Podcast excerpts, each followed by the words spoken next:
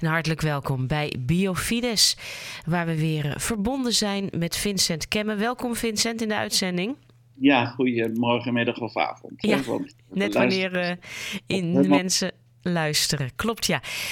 Vincent, we hebben het eh, in de vorige uitzending gehad over vaccins. Uh, en met name dan hoe de Pauselijke Academie voor het Leven daarover heeft geschreven. Dus eigenlijk hoe de kerk daartegen aankijkt. Uh, nou zijn er nogal wat reacties opgekomen. En een paar hebben ook jou bereikt. Uh, misschien is het toch goed om dat onderwerp dus nog even opnieuw op te pakken. Vaccins, zijn ze nodig? Uh, waar moet je op letten?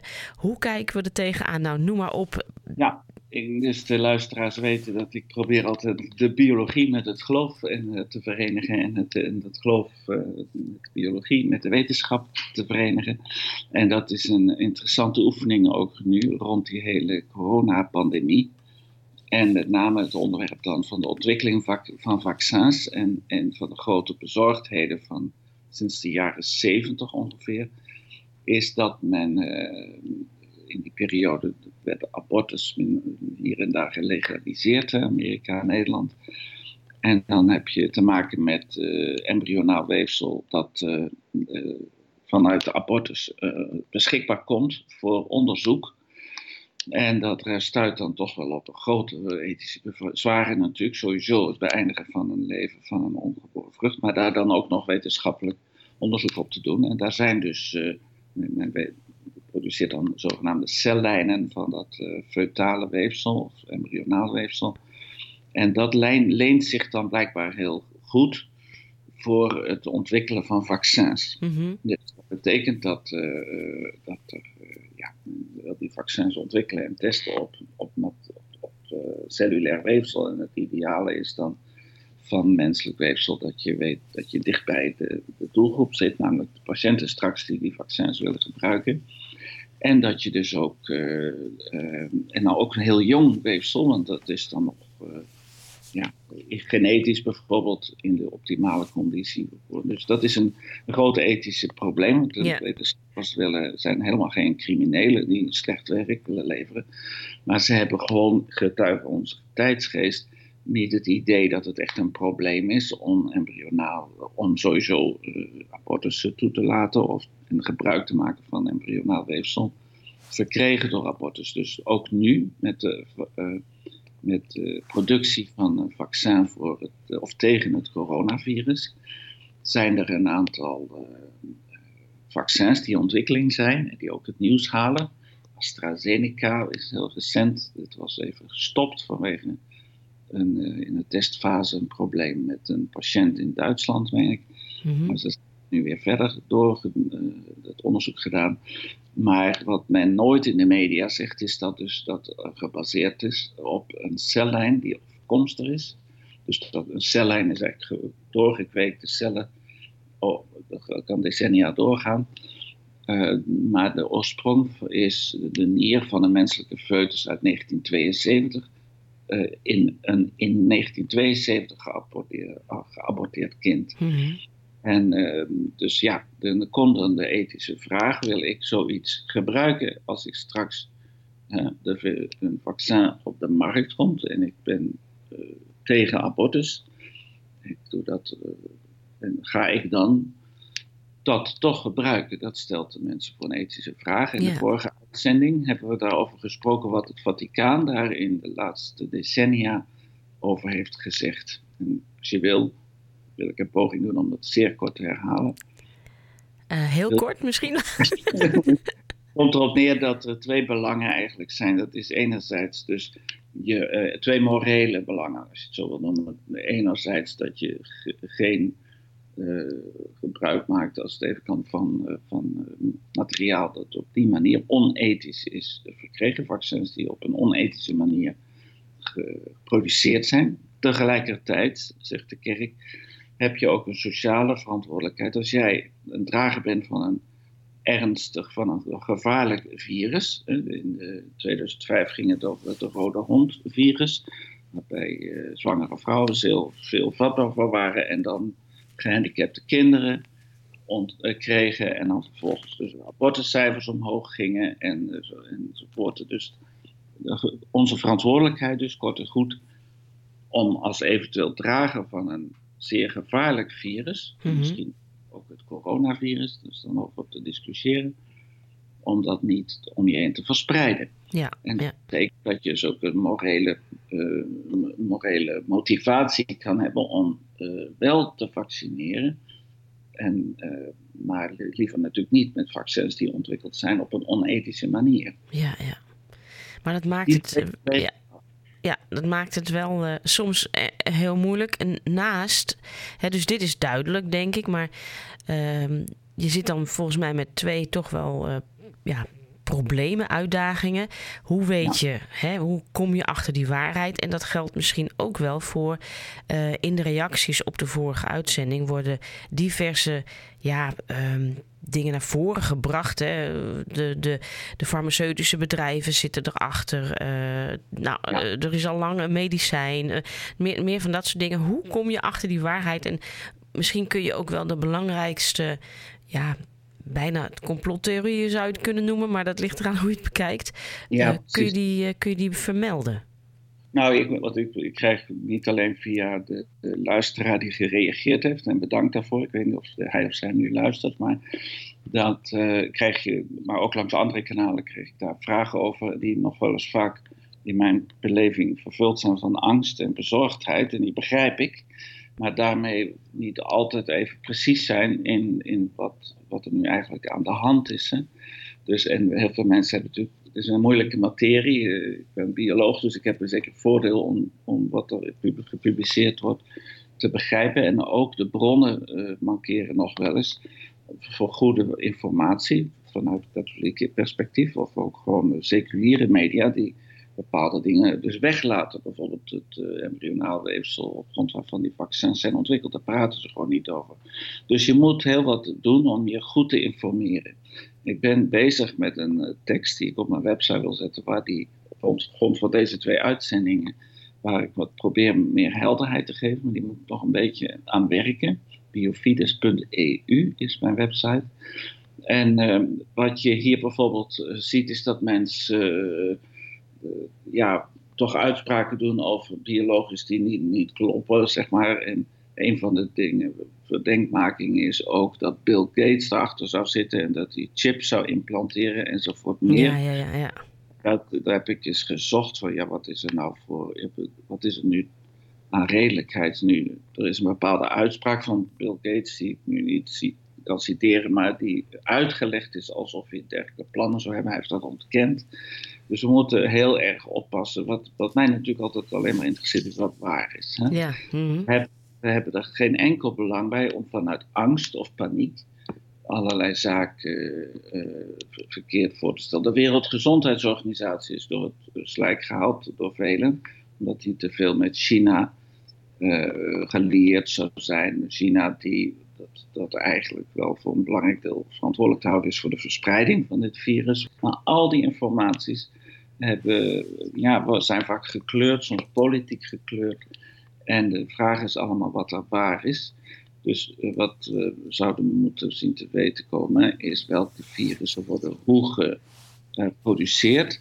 Maar ook wat is de positie van de kerk daarover? Wat kan ik in, dat wil zeggen, de kerk als gids op het morele pad voor de mensheid, niet alleen voor katholieken zou ik zeggen, maar in ieder geval voor ons. Mhm.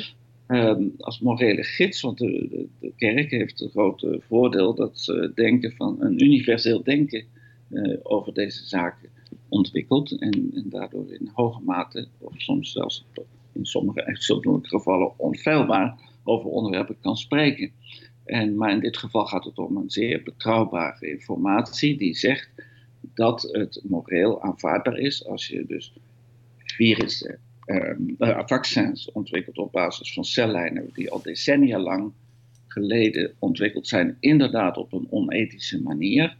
Maar vandaag hebben we die, en als er geen alternatief is, en als je bovendien durft je huisarts bijvoorbeeld, of misschien wel een farmaceutisch bedrijf, ook protesten aan te tekenen tegen het feit dat ze het op die manier ontwikkeld hebben, dan kan het, is het volgens het Vaticaan, het laatste recente standpunt dat erover ingenomen is, is het moreel volledig acceptabel dat je toch dat vaccin gebruikt. Ja, ja, En ja. dus daarom hoeven we, volgens getuige de uitspraak van de Pauselijke Academie voor het Leven, ons geen zorgen over te maken moreel.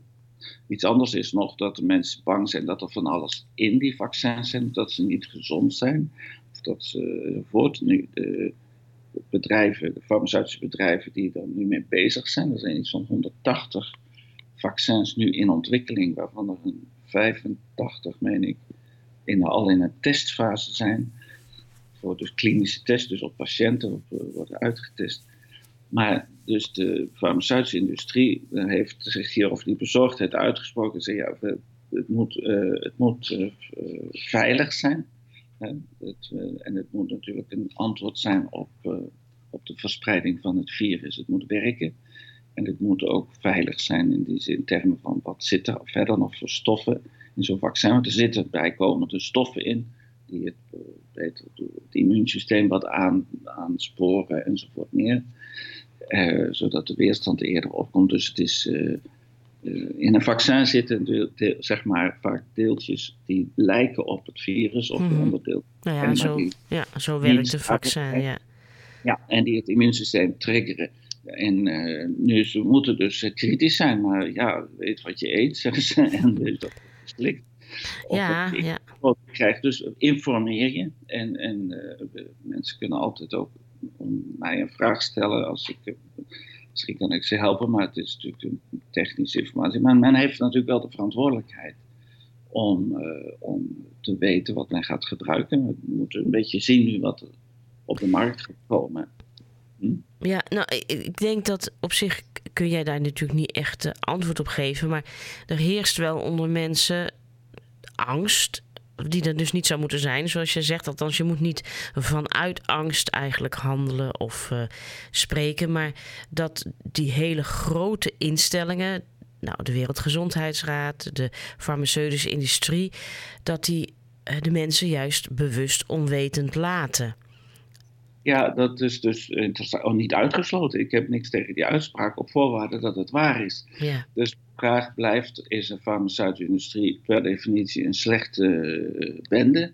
Dat geloof ik niet. Hè? En, uh, maar ik zeg ook niet dat het allemaal heiligen zijn die daar aan het roer staan. Dus het zit er altijd een beetje tussenin. Hè? Mensen is niet helemaal goed en helemaal, niet helemaal slecht. De overheid is niet helemaal goed, maar ook niet helemaal slecht.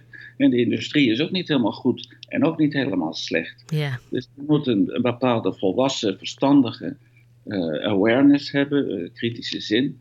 En proberen niet in te, in te, erop erin te vliegen als er van alles geschreven wordt met paniek. Ik, uh, en, en, een toon van dus ik zou willen oproepen tot de sereniteit, zoals we het hier in Vlaanderen altijd zeggen, tot de rustige, kalme, uh, behandeling van die thema's. Ik zou nog graag ook iets willen zeggen over medicatie. Ja, daar wou ik naar vragen, ja.